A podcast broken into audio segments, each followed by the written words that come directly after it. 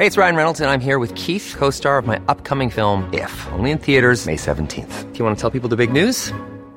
All right, I'll do. Sign up now and you'll get unlimited for $15 a month in six months of Paramount Plus Essential Plan on us. Mintmobile.com slash switch. Upfront payment of $45 equivalent to $15 per month. Unlimited over 40 gigabytes per month. Face lower speeds. Videos at 480p. Active Mint customers by 531.24 get six months of Paramount Plus Essential Plan. Auto renews after six months. Offer ends May 31st, 2024. Separate Paramount Plus registration required. Terms and conditions apply if rated PG. Hiring for your small business? If you're not looking for professionals on LinkedIn, you're looking in the wrong place. That's like looking for your car keys in a fish tank. LinkedIn helps you hire professionals you can't find anywhere else, even those who aren't actively searching for a new job but might be open to the perfect role. In a given month, over 70% of LinkedIn users don't even visit other leading job sites. So start looking in the right place. With LinkedIn, you can hire professionals like a professional. Post your free job on linkedin.com slash people today.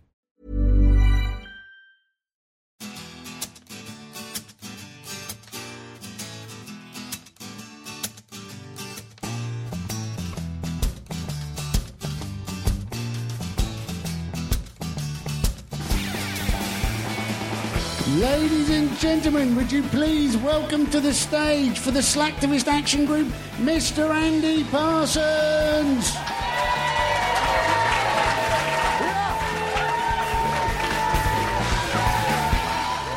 Welcome to the Slacktivist Action Group. For those of you who listened to the podcast last time, you'll know that we were talking about the junior doctors' strike. Now, I did go on the doctors' march because it's very difficult to get to see a doctor these days, isn't it? there were bloody hundreds of them there, ladies and gentlemen. and since then, Jeremy Hunt has imposed this contract on the junior doctors because he said uh, he was worried that there was 20% more chance of you dying from a stroke in hospitals at the weekend. Now, the medical establishment have rubbished those claims, saying that the main reason that's 20% more likely for you to die from a stroke at the weekend is that actually tends to be only the most serious cases of stroke get admitted at the weekend. Some people don't even know they're having a stroke. So for those people, right, they tend, if they're not sure, to wait until the Monday, because if you're not sure if you're having a stroke, you tend to wait until the Monday so as you can take a day off work. Yeah. and you're certainly more likely to wait until the Monday now if you've heard from Jeremy Hunt that you're 20% more likely to die if, in fact, you go into hospital.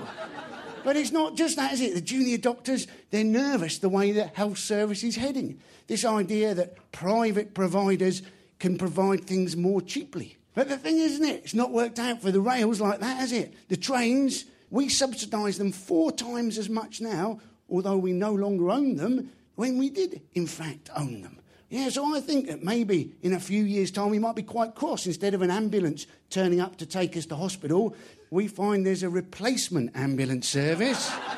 and we open the door to find two blokes in jogging outfits with a stretcher, the 118 118 ambulance service. and now we've got Virgin, haven't we? Getting involved with various GP clinics. Virgin trains have had so much public money, it shouldn't be called Virgin, it should be called Slag. and when they trot out, don't they? They trot out, oh, who are Britain's best known businessmen? They often trot out, don't they? Alan Sugar, Richard Branson, Philip Green. Now, Amstrad was disappointing. Virgin trains are disappointing. Top Man is disappointing. If you'd followed our three best known businessmen, you could quite easily be using a computer that didn't work on a train going nowhere, looking like a prize arsehole. And to those of you looking at me slightly blankly, right, maybe you're not quite sure who exactly Jeremy Hunt is. Now, if you want to know what he looks like, right, if you see somebody defending the government against the junior doctors on telly, if he looks a bit like a weasel on a stick, okay? That is the man, right? If he looks like a mutant stick insect who's been brought up by meerkats and had his head fashioned by them into a hedgehog pincushion, that is Jeremy Hunt. And that is merely for purposes of identification, right? That is not just gratuitous personal abuse. Because people say if you resort to personal abuse, you've lost the argument. Not necessarily.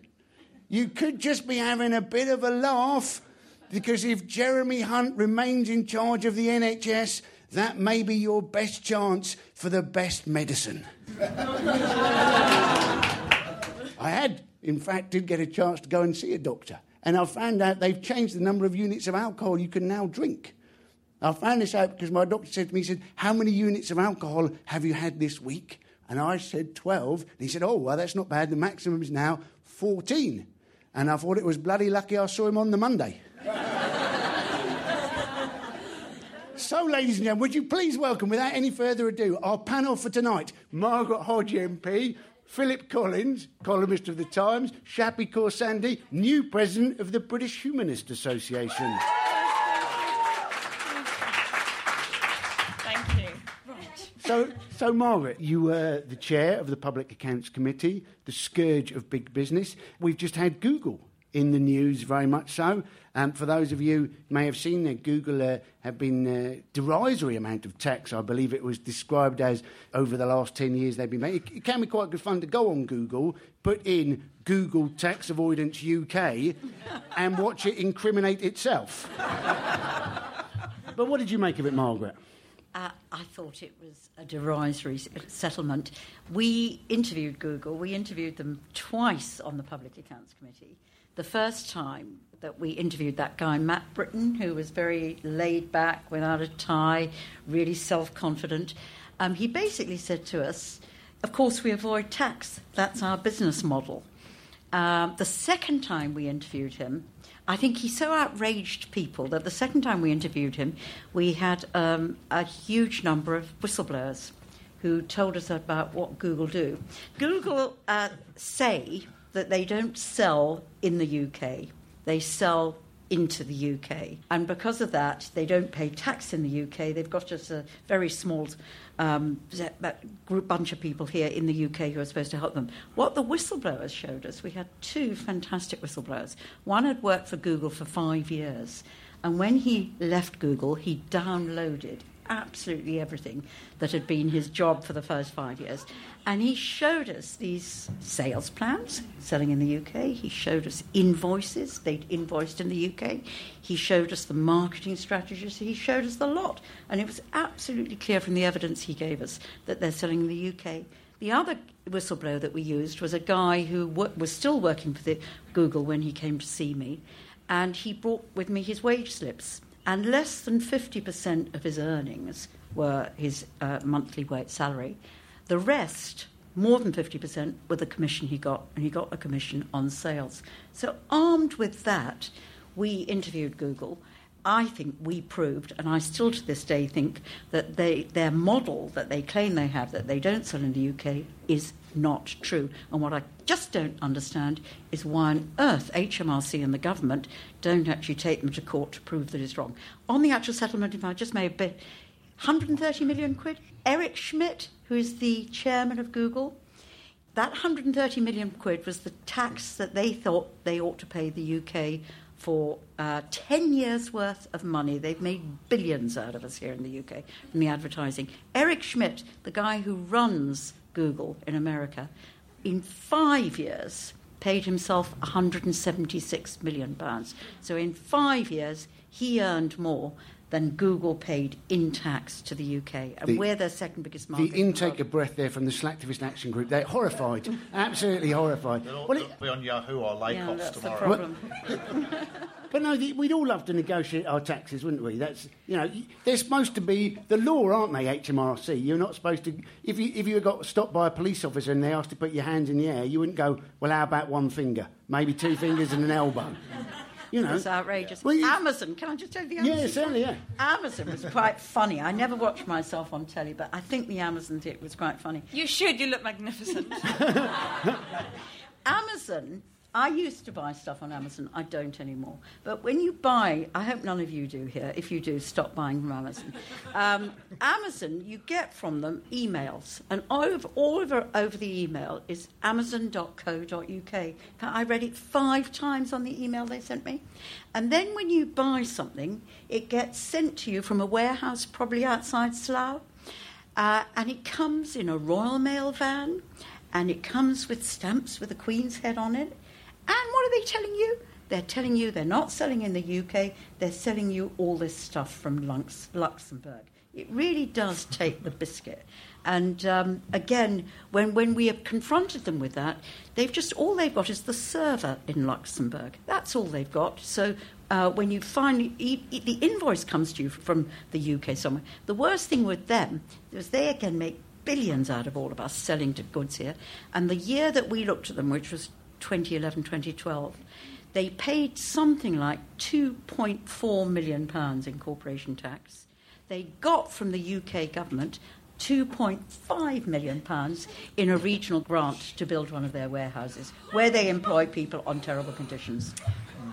This moves us on to the, the big four, all of the, Oh. the consultancy companies. Don't get me No, started. not, not the big four, but the you know we, basically we employ these people to help us frame tax legislation, and then at the same time they're then inviting private companies to come and look at the, the legislation they just framed and showing them where the loopholes are. It's absolute madness. If there's loopholes, they should be tightening the loopholes rather than going, "Hey, look at what we've just done. Yeah, there's gaps all over this. There are."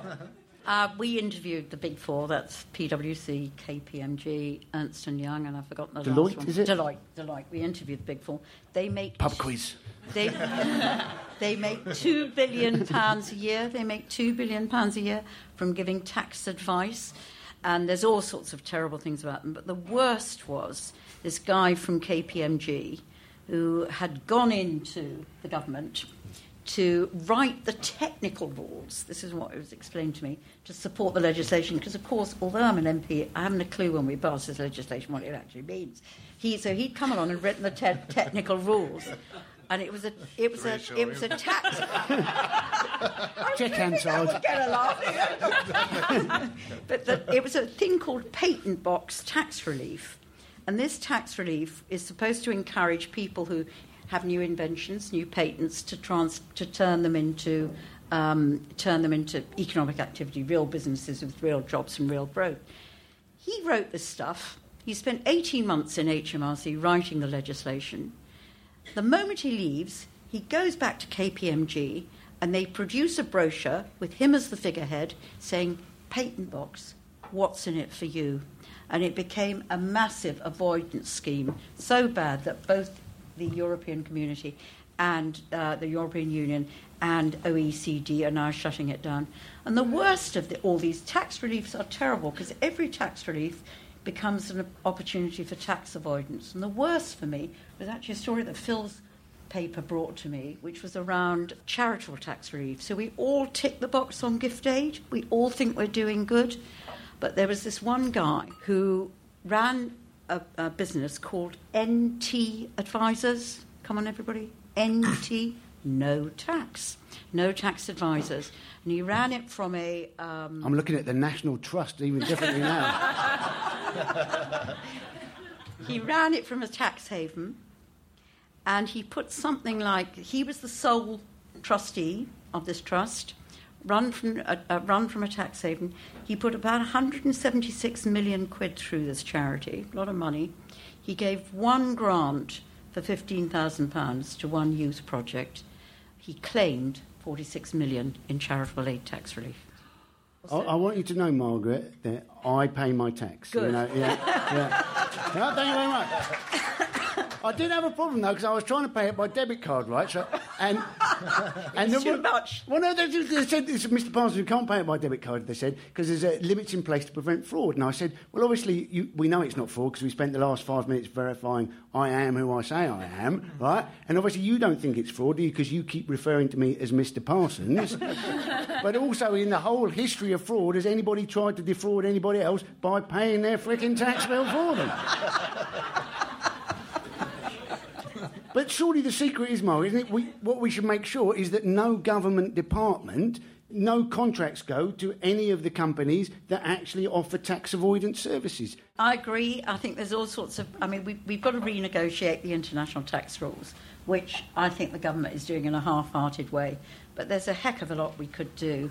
That you know, for example, every pound you spend on just employing somebody in HMRC to follow tax gets you 18 pounds in. The HMRC own up to 34 billion pounds between what they what is owed and what they get. Tax campaigners put it at 120 billion pounds. So even if you take a figure somewhere in the middle, we're talking about big money, and every year HMRC writes off 5 billion as uncollectible and they hide another 10 billion that they know they won't collect in their accounts. So we're talking about mega bucks. I can see absolutely no reason why we shouldn't know what happened in those negotiations between Google and the HMRC. Philip, let's move on to you. You used to be uh, Tony Blair's chief speechwriter, I believe. And what, what do you make of, of the current Labour situation? Well, it's going very well, isn't it? I think it's going absolutely swimmingly. I think um, to be about 27% in the polls was pretty much what they were aiming for. Well, um, the- it's probably the summit their Jeremy ambition. Corbyn, obviously very popular with, with the new members. He's doubled Yeah. the membership. But personal popularity, the lowest of any Labour leader ever, minus 39. And n- a, a popularity figure in the minuses, it's never good, is it? No. it? It seems that almost like imaginary people think you're shit as well. Yeah, yeah. It's it's the lowest there's ever, there's, there's ever been on record, and it's in, inconceivable that you can come back from there and be prime minister. It just simply can't happen. But he is very popular with the members. That's Is he true. popular out That- here? That's definitely true. Is he popular? Um, I'm not sure that I'm not sure that they're they're a sample audience. This lot. But that's the point actually about the members, because they're not a sample audience either. You can. There are 400,000 people in the country who still think Elvis is alive, and if you gather them all together, in, I'm really sorry to break it to you. And he doesn't pay his tax either, ladies and gentlemen. I, was, I remember one of my first days in politics, my, my boss at the time, Frank Fields, the only funny thing he ever told me, he said to me then, I don't know why he told me, but the first thing he said to me when we met, he said, um, I've got a really interesting thing for you. He said to me, and I've still never worked out why he told me this. He said, if the number of Elvis impersonators in the world increases over the next 20 years at the same rate as it increased over the last 20 years, then one in four of the world's population will be an Elvis impersonator. He left it at that. He never explained. he never explained why it was significant, but, but I've always remembered it. Um, but there's 387,000 people. It's 0.3% of the electorate. It's a tiny group of people. And if you're all like minded, you can reinforce each other with the idea this is a mass movement, but it's not. It's just an internal membership. And it's therefore an illusion that therefore it's, you're just going to translate into, into electoral victory. You're not. And most of them, a lot of the new Labour members, that's not what they joined for. No. They're not bothered by the analysis that says you're not going to win the election, because that's not what they're doing. What they're doing is, is expressing something about themselves, which is that we believe this sincerely, and they do, and this man embodies what we think, and we prefer that to the compromise that you inevitably get lost in, in trying to win in government and then being in government. So they, they are living a purer form of politics. Like being an Aston Villa fan.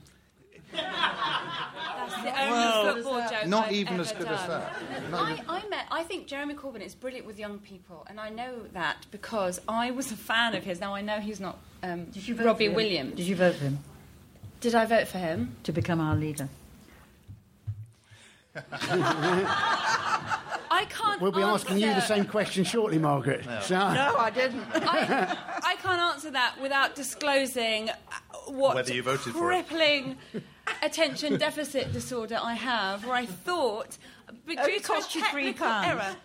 I'm going to tell you about that in a minute. I would have if I'd got my shit together and knew how to fill in a fucking online form. Really sorry. democracy is going well. Yeah. When I was 24, I did this um, theatre project with homeless young people who'd left care or prison, right? And I then, because of that, gave a speech at the National Conference for Youth Affairs, because at 24 I was still a youth, I had one year left of youthness.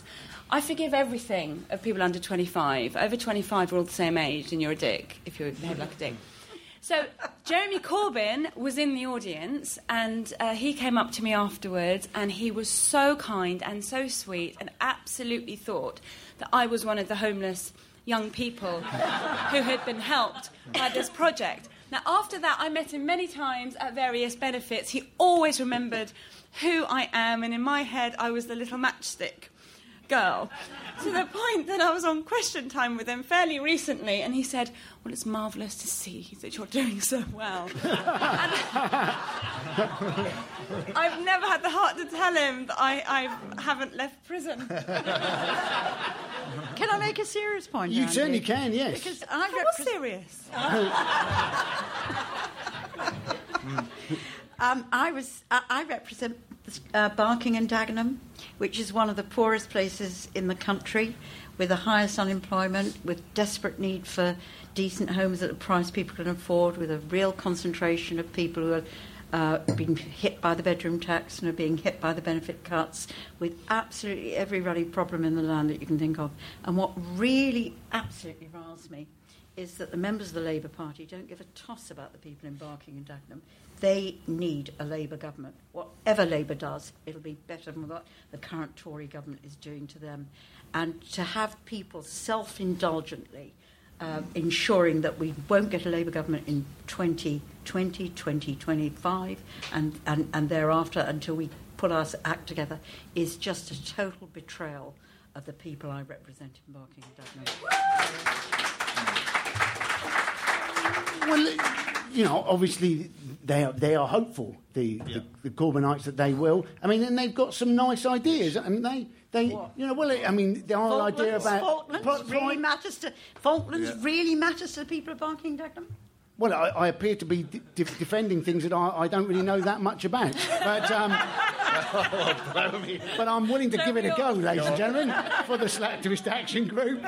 Go on, what, But what were it- their well, nice ideas? Well, I mean, the P- Prime Minister's questions, this idea that, you know, too macho, you shouldn't be Downton Abbey meets CBeebies. That's the, the you know, it, it should be more nuanced than that. It's a nice idea when he was nice actually idea. suggesting Yeah. questions from people that sent them in. The only trouble is now that he's kept on doing it, the slight worry is that he's only asking for more questions from the public Yeah. because he can't actually think of them himself. That's the, you know, Yeah. and you, once you've had a question asked by, you know, you say, oh, this one's from Amy from Swindon, and they, they then come back. What you really want to know is what Amy from Swindon thought of Cameron's Exactly, answer because she asked such a good question. Precisely. It's too easy for, for Cameron, this. It's so easy. It's essentially to say, would the Prime Minister like to say anything about housing? And the Prime Minister, when you've been Prime Minister for a long time, you know a lot. You're really well briefed. And Cameron just sails through. It's really easy because the tough thing comes in the follow up questions. Mm. And that's the skill of being in that gladiatorial conquest. And Corbyn's no good at it. But why should he be good at it? Because he's never been in politics all his life. He's been in protest. He's, you do not find somebody languishing on the back benches for 30 years who turns out to be a totally unbidden genius. It's totally inconceivable. And you've just supposed that someone who's been in the fourth team for, for ages suddenly can play for Aston Villa and get them up the league table. It's a nonsense. He- you can't. He did get he did get rattled though, Cameron last week. So much so that he said, you know, well, I tell you what my mother would say: go and get yourself a proper suit, do your tie up, and go and sing the national Yeah. anthem. And the thing was, Which was he, he was what he was saying there, wasn't he? He was saying that's what his mother, that's what his mother thought. But it was obviously what Cameron thought himself. He was he turned out to be this ho- Yeah. horrible traditionalist. Well- and you were thinking, well, you might as well have continued, you know, well, why don't you just stand up straight as well? Look at me when I'm talking to you, and if you think anybody's going to trust you wearing a beard, you think again. Yeah, yeah. All, all of which probably goes down well. But the other thing about Prime Minister's questions is that nobody's watching. It doesn't really matter. It doesn't matter. And so reading out emails from Lucy in Swindon is immaterial. The things that matter really are how do people look on your party and think, are you going to run the economy okay? Or are you, as a potential Prime Minister, someone who I could place my trust in? And on both those questions, which have predicted election victories every single time there's ever been an election, Corbyn is so far behind the Conservatives, it's embarrassing. Uh, wait, wait, wait, wait, wait, wait, wait, wait, wait, wait, wait a minute. Nope. Right, okay, Nope. okay, No, okay, you- okay, well, you can't dispute If- if I- those. No, no, no. Sorry. I'm not disputing. It's not my fault, But if it's you, true. I'm not. No, no. Of course, it's not your fault. But. Are you sure it's not your fault? Okay. Lots of people Because think it is my fault, Labour's yeah. defeat was so absolute. There was no sort of, hey, but we've got this. It wasn't close, so they had someone shiny and new and mm. able to, to come in. What Corbyn did and, and what people who stood behind Corbyn wanted was fresh air. He breathed fresh life and went back to the idea of hope. And Labour is rebuilding. It's rebuilding. And he may not ever become Prime Minister, but after that election, after that election, people attached themselves to someone who they felt expressed what they morally felt the core beliefs Yeah. of, a, of the leading left wing party should be. I agree with that. And I he, agree. it was Yes. hope. He's Yes. not a deity, he's Yeah, not no, a I shiny suited I agree. That's exact, that is a, a very good account of what happened. I wish I'd stopped right. three seconds before, because then I might have got a question times report. Al- Alternatively, go on for another three seconds and mention the fact you didn't. It seems to work lovely. But, but they're not building hope. That's the only bit where I don't agree, because they're in fact not building at all. Because parties always get a boost after an election, and the Labour Party's gone backwards. The Labour Party has, has retreated, so they're going downhill. And it's really, really hard to see how they, how they return What, from what, here. what do you think? Because I'm, I'm not an expert like you guys are. Where, where would you, if you. But the, the point where is, isn't it, think surely that the people are, are making the comparison with Michael Foot, and that is not a comparison you want people to make. Michael Foot, most people don't remember who he is, but if people do remember, they just remember him as a bloke who wore a duffel coat who looked a bit like Paddington. Yeah. And what, what you don't want is the impression to create, if you're trying to become Prime Minister, is it, is some sort of hairy, incompetent, non-human immigrant. But actually, Michael Which is Foot why was- it's amazing Boris Johnson is doing so well at the moment. I mean, Michael Foot was a person of incredible distinction. was. Uh, he was an amazing journalist, a brilliant writer, and, a man of, of real, of real uh, stature. Uh, Corbyn is not. Corbyn is not an intellectual. Corbyn is not a curious person, even. He's not even inquisitive. He has the same views he had 40 years ago, and they were boring then. He's, he's well, not, I mean, the that- other, the other thing with Michael Foot, just to put the record straight, is Michael Foot voted to uh, engage in the Falklands War. So if people have a wrong image, can again bring me serious. I think it is Labour's fault that we've ended up with uh, Jeremy Corbyn, but it is really hard. It's really hard, and maybe some people here have got some ideas. What do you do as a left of centre party um, at a time when there's no money around and there's a deficit? It is incredibly hard. Tax Most- companies properly. well, you could, you could do. One of the things I learned in the last five years is you could get more money in a tax, and you could run. You could be more efficient about you, how you spend money. You know, I came across the most terrible. Can, am I allowed to tell the story? Yeah, I think so, yeah. Um, I don't- I defence don't know. equipment. I knew nothing. I knew nothing about defence. I thought it was all boys' toys, and then I suddenly realised how much money we were spending as a nation on it. And I came across this thing. It was a Labour. It was a Labour government initiative. They're both as bad as e- we're both as bad as each other on this. But we commissioned two aircraft carriers um, to replace the Invincible. I think they were called the Invincible carriers before that. Uh, and we commissioned them in about 2000. We decided we were going to have them in 1998. It only took us 10 years to sign the contract. We signed the contract because Gordon Brown wanted to save jobs in Rosyth, not because we needed the aircraft carriers. There was absolutely no money in the defence budget, not a penny. He knew that. Everybody knew that. They signed the contract. Within six months of signing the contract, they discovered, surprise, surprise, there wasn't any money to, to pay for it. So they paused the contract, but they had to keep in place all the infrastructure up in places like Rosyth and the people. And they paused it for 18 months. That 18 month pause cost all of us in this room 1.6 billion pounds. Uh, and just actually getting a hold of the inefficiency, I'm so full of stories like that, but getting hold of that would actually release money, which means that the left could start doing what we believe in, which is investing in those key public services that equalise life chances and make us a more equal one of the things that I, I'm really critical about Jeremy Corbyn about, and I used to be a constituent of his when I was young, and I was in his local party, and I used to go to the meetings every month, and, and he would come and he'd do it. you. Yeah, I know, and he'd, I, mean, I, I didn't waste my evenings, um, and he'd do a report every month about what was going on. At no point in the three or four years we're there did he ever mention Islington North, which is where we were. There was a lot about East Timor, a lot about the Vietnam War, funnily enough, but nothing about the services locally. He wasn't interested. It wasn't what fired him up. He was interested in, in foreign policy affairs that he had no influence over. So, after one thing where we, we sent on hes- headed note paper from Islington North Labour Party a stiff letter to the United Nations telling them off about East Timor, and do you know what? They didn't even reply. And we were outraged that the conflict didn't appear to end the next week. And It was so pointless. East Timor were very cross with what was going on in Islington North, I Well, heard. But, uh, well, they probably knew more about it.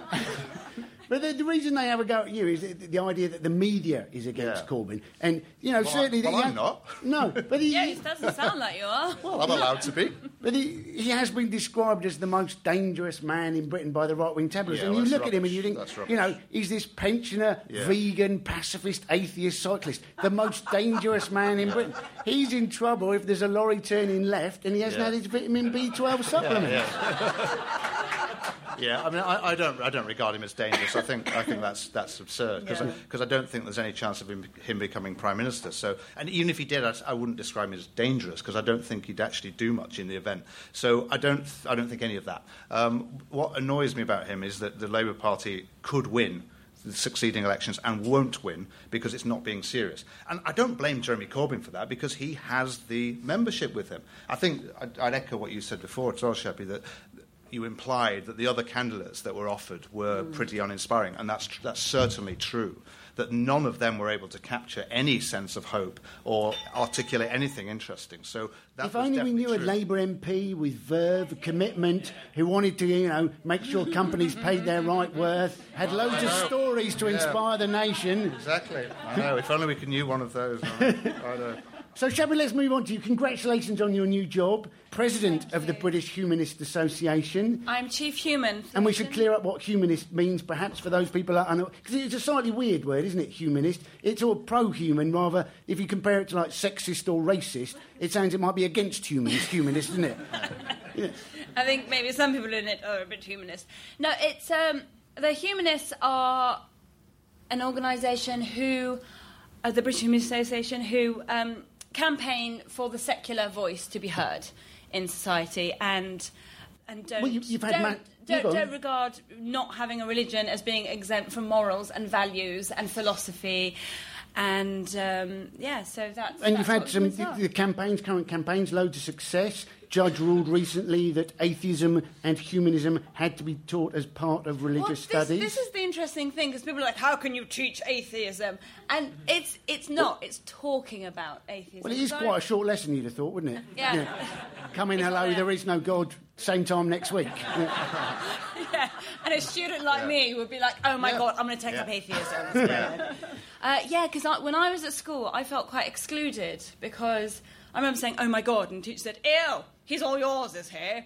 And whenever people talked about religion, sometimes I know. Mm. And you had to, and brownies was a waking hell because I didn't know it was a religious organisation, and I wasn't religious, and my family wasn't. And I'm a sort of quite a gentle atheist because the more robust atheists are the ones I find who were raised with a religion and then had to fight against it. And I think they're very interesting because they're the ones who are really like, my parents are, in, are wrong. And that's a, ugh, a sort of head, head uh, I keep swearing tonight. I don't know why. It's because I've got no vocabulary. But I was raised in a in a secular family, and um, which some people think, oh, it's amazing that your parents didn't raise you with religion. It's just great, and it wasn't great because, like, I was eight years old, my hamster died, and I said to my dad, "Is he in animal heaven now? Because that's what the teacher said. Is he in animal heaven?" My dad goes, "No, he's in the ground." and worms are eating his eyes. so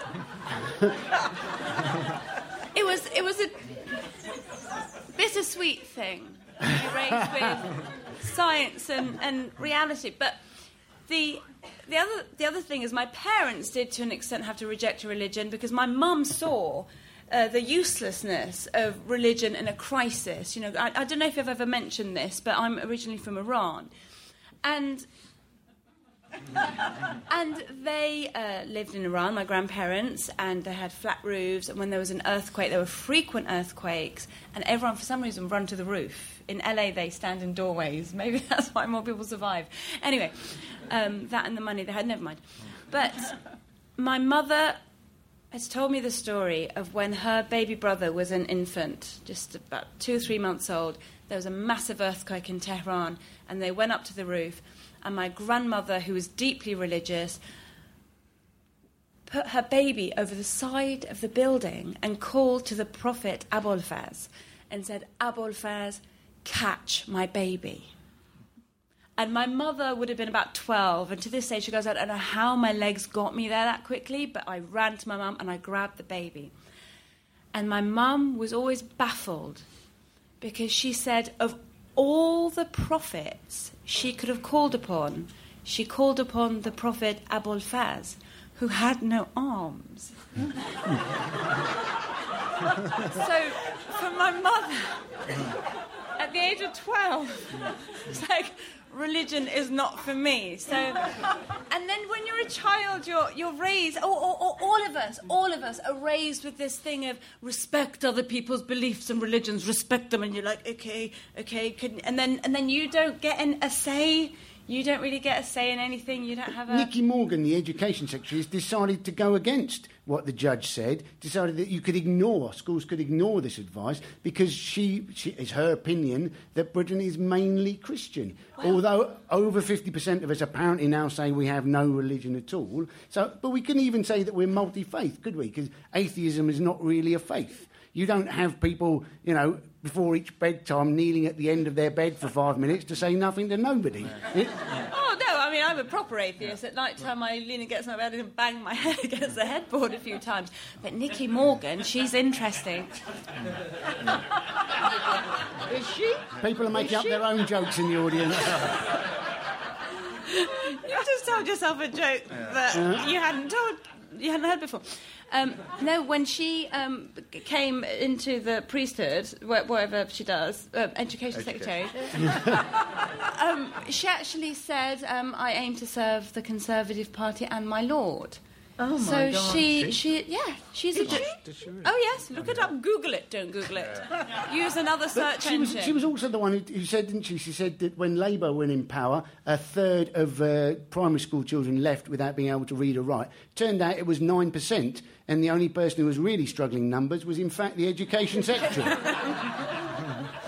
Well, she's trying to make it um, illegal to investigate faith schools because their their admissions policy is crazy. Like, for, I found this out through British Humanist Association that they have Catholic schools that have decided that to be even more exclusive and say that if you were ordained, not ordained, baptized in Poland, that didn't count. And it's their way of keeping the Polish people up. But you, you've also had some success in making sure that creationism isn't taught uh, as part of the science thing, and uh, you know, evolution is now got to be pa- taught in primary schools. I mean, creation, obviously, the you know, the whole idea that we're so amazing that there has to be a creator. uh, you know, the humanists obviously teach that we are amazing, but obviously, if you had to redo the human blueprint, we might make a few changes. Yeah. Get rid of the appendix. Yeah, yeah. Get rid of hiccups. Tonsils. Certainly not put the uh, the male G spot in the same place as poo. So Is that where it is? I've been looking for it. we- we're all learning tonight, ladies and gentlemen. We're all learning. That, that suggests there is a creator, just one with a really cruel sense of humour. I, I was the, uh, the person you described. I was the one who was brought up in a religious household who, who kind of found atheism my own way, because I'm very distinctly an Anglican atheist. Right. I'm, I'm, I'm not just any old atheist. I'm an atheist of the Church of England. So the God I don't believe in is that one, very precisely. I, I don't know anything about the other gods, but my God, I don't believe in him at all. And so I, I went through that whole thing of going through the church. But the, the Church of England is a slightly peculiar institution anyway, because you don't have such a thing as a lapsed Anglican. That's like the starting position. Uh, and the, it's a very dilute sort of faith, and it's quite easy to give up on. And even when you've given up on it, they say, oh, it doesn't matter, just come anyway. It's, it's a sort of social club. That they are like that. We Yeah. welcome the non-believers. We do. They're so nice and they're They the are cake- they're so the nice. And it people. irritates you more in a way. Yes. Were your parents okay about you deciding you were an atheist? oh, or- yeah, or- yeah, yeah. They, they didn't mind at all. Yeah, exactly. They were like, look, mate. Yeah, yeah. Be honest, we don't either. Well, they, they, sort they slightly were. They slightly were. And then, then they split up, and my mum decided there was no God. Well, on that note, Happy story. so Shappi, you did. You also got a chance to uh, to go over to um, the refugee camp in Calais. At the uh, I saw you interviewed on Victoria, Derbyshire. It was a, obviously been a very emotional experience Oh, God, it for you. Um, it was in quite quite an emotional experience watching Victoria, Derbyshire because there was you having a little sob about it, and there was a, a bloke who was struggling with his a lorry driver at the same time. Struggling with his Skype connection, and a lady who was on a 10 second delay from the Calais camp itself, and a temporary presenter was going, I'm not sure I can be dealing with this. And there was this one refugee that they, the Syrian guy they interviewed, they said he, she asked him like 3,000 times and he answered 3,000 times. She kept saying, Why do you want to come to the UK? And he kept saying, There's very nice people. and I was like, Oh, mate, oh, mate, you're so media not savvy. no, I went to the jungle. Could you tell I was crying? Oh, it was very emotional for 9.30 in the morning, yes. Yeah, Oh. but it, you know, I, I couldn't. I was in Birmingham. I get I get emotional. No, it was it was really sad. we I, all get emotional in Birmingham. I went with an organisation called Help Refugees. They're, they're basically a bunch of mates, uh, Dorno Porter and her friend Liliana and, and her other friends that, that sat around going, This is shit, what should we do? And they tweeted, What should we do? Let's set up a, a donation fund. And they raised stacks of money. And these girls are out in Calais just. They've built a warehouse, they've got staff there, and all their volunteers there are just terribly posh British people, all of them about 20 and they're brilliant and they're incredible. If you want to see British values, go to the Calais jungle and see what people are doing there to help these these um, refugees. And there are unaccompanied children there. I met a 12 year old, I met a 10 year old, I met a 16 year old there without their parents. And there's a woman called Liz Clegg who uh, worked at Glastonbury, and she's salt of the earth. Um, sort of kind of hippie, and uh, she was at Glastonbury. and She went, "Oh, flipping it, loads of wellies here and loads of ponchos. I'm going to get myself a van and drive them to Calais." And she's ended up looking after the children, and she's looking after this little boy called Jamil, who's 12, and every night he, he escapes and he tries to get on a a train and risk his life, and there's neo Nazis that lie in wait to, to duff them up and all this. And this little boy in the interview was sit, we're talking to him, and he's got this lighter. He's so traumatized by the journey over and everything else that he's just like trying to set fire to the tablecloth. He's trying to set fire to Liz's trousers. I'm like going. I'm sorry, I'm a bit PC. Is, is this all right? She goes, Oh, it's all right, darling. If he actually sets me on fire, he does put me out.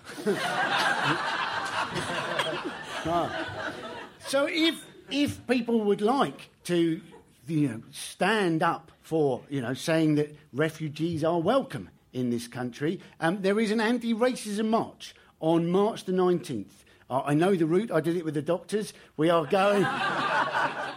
It, it starts off in Portland Place, near the BBC. BBC Broadcasting House are a very sensible place for, for a march to start. Any lazy journalist looking out their window, what are all those people doing? Oh, we'll go and film them. So it starts there. Anybody who wants to come along, March the 19th, midday, turn up and uh, people can express their, you know, solidarity with refugees. I shall be in the Horse and Groom pub on Great Portland Street midday. Um, little sharpener. Anybody wants to join me there, please do, and we will go and do another march. So. Uh, I don't know if I'll be trying to persuade our panel to come along afterwards. Uh, also, anybody listening to the podcast who actually wants to get people involved with stuff, feel free to get in contact via my website, andyparsons.co.uk. And, uh, you know, if you've got any questions, obviously, that you would like to ask any of the panel at any point, please also get in contact. Um, next panel, I should just tell you at this point before we go to questions for this audience, next panel is going to be, it's on uh, March 28th, Easter Monday. Yeah, not easy to get slacktivists excited by a bank holiday, okay? But there will be free Easter eggs. So you have to get off your arse, but there will be free chocolate. So it's a, it's a slacktivist dilemma. We are going to have Sir Ed Davey, former Energy Secretary, former Lib Dem MP. We'll also have General Secretary of the Union Equity, Christine Payne. And we will also have ex-director of uh, Labour Communications and stand-up comedian Ayesha Hazarika will be here as well. So uh, get in contact for that. But now it's your opportunity, ladies and gentlemen. Feel free. You've been trying to get in all the time to ask your questions. Anybody now got a little question for the panel? This is my chance to do the David Dimbleby. You, you, you, not you, you. He has cushions underneath him. Is that right? Oh, yeah, we're getting, we're finding all about it now. Yes, please, sir. He always wants. You, you talk about um, the members of the Labour Party that have taken over the Labour Party as you see it and are um, controlling it in ways that are unimaginable to you. Um, but do you think that there is um, blame to be laid at the feet of yourselves um, for the way in which our politics currently represents its electorate? And five million odd people represented by two MPs at the last election compared to 37,000 people representing the Tory MPs. Um, and that maybe some of the focus should be turned on looking for electoral reform and proportional representation to make sure that outliers feel that their voices are heard and don't feel the need to push back um, by clubbing together when they realise they've got friends. That's a hell of a good question for a slacktivist, ladies and gentlemen. I've always been in favour of electoral reform, so I agree with you. Yeah. Yes, I think the um, we don't represent people correctly. I think we present fairly uh, untrammeled power to a real minority, and that's been the Labour Party has been a be- beneficiary of that, and I thought it was wrong then, and the Conservative Party is a beneficiary of it, and I think it's wrong now. And you have to take your own medicine with that, which I do, which is to say that a lot of people voted UKIP, and yet they got one member of Parliament, and much as I deplore everything that UKIP stand for, again, I think that's wrong. I don't think it reflects the the, um, the impulse of the country. So I do um, advocate electoral reform. Yes.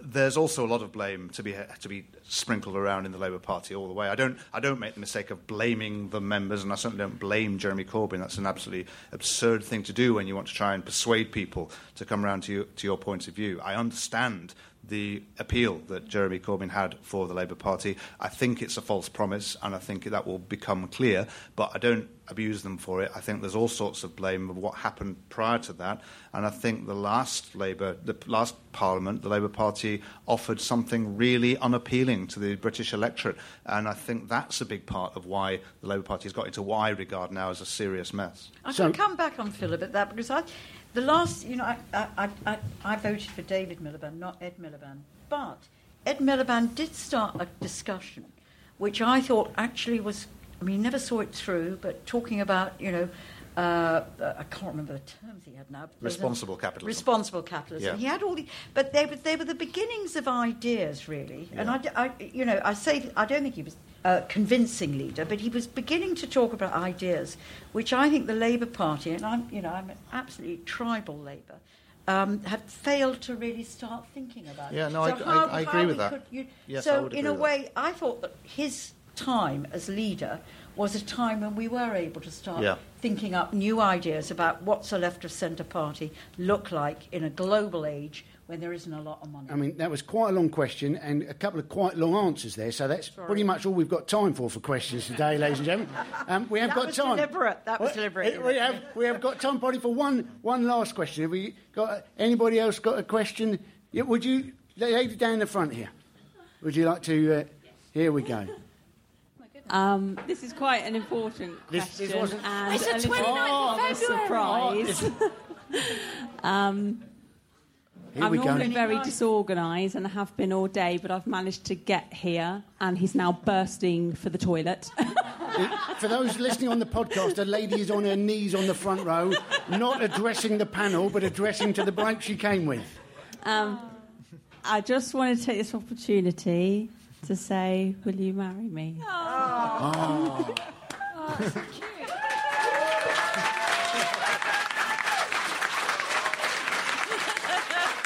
Thank you. Can we, Um, we're, we're all cheering. He's kissed her, but he hasn't actually said anything yet. I will. Hey! Can I ask you something? Can, can, can we do you a humanist wedding? Yeah. With pleasure. A- Andy, I want to know which member of the panel that question's for. So tell us your names. What? My name's Karen. Karen, and your name is? Phil. And obviously, February the 29th, you, you have to wait uh, supposedly four years. It never seems fair on the ladies having to wait for four years. I always think February the 28th on the other years, wait until midnight and just go for it would be my. obviously, don't wake them up. That may not be the best idea. But congratulations. Thank so, you. how long have you been together? 12 years. 12 years. So uh, it's been a while. Phil, Phil was a bit slow there, you've got to be honest. haven't you? Uh, yeah, yeah. You weren't sure. You're never sure, are you, Phil? You're never sure. Well, how brave are you, madam? Congratulations. Thank you. Yeah, yeah, that's it. I want to give another round of applause.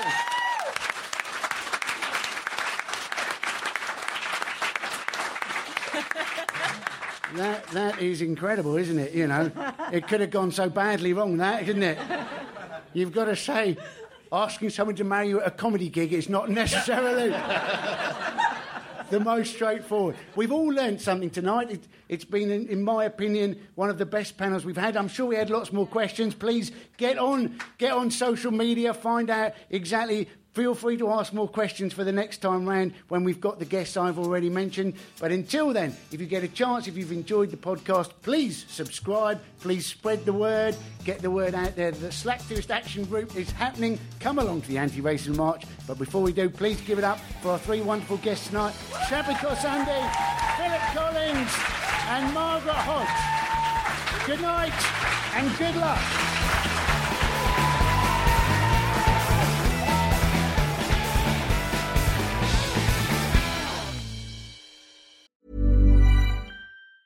Hey, it's Ryan Reynolds, and I'm here with Keith, co star of my upcoming film, If, only in theaters, May 17th. Do you want to tell people the big news? All right, I'll do. it. Sign up now and you'll get unlimited for $15 a month and six months of Paramount Plus Essential Plan on us. Mintmobile.com slash switch. Upfront payment of $45 equivalent to $15 per month. Unlimited over 40 gigabytes per month. Face lower speeds. Videos at 480p. Active Mint customers by 531.24 get six months of Paramount Plus Essential Plan. Auto renews after six months. Offer ends May 31st, 2024. Separate Paramount Plus registration required. Terms and conditions apply if rated PG. Even when we're on a budget, we still deserve nice things. Quince is a place to scoop up stunning high-end goods for 50 to 80% less than similar brands. They have buttery soft cashmere sweaters starting at $50, luxurious Italian leather bags, and so much more. Plus, Quince only works with factories that use safe, ethical, and responsible manufacturing. Get the high-end goods you'll love without the high price tag with Quince. Go to quince.com slash style for free shipping and 365-day returns. Hiring for your small business? If you're not looking for professionals on LinkedIn, you're looking in the wrong place. That's like looking for your car keys in a fish tank. LinkedIn helps you hire professionals you can't find anywhere else, even those who aren't actively searching for a new job but might be open to the perfect role. In a given month, over 70% of LinkedIn users don't even visit other leading job sites. So start looking in the right place. With LinkedIn, you can hire professionals like a professional. Post your free job on linkedin.com slash people today.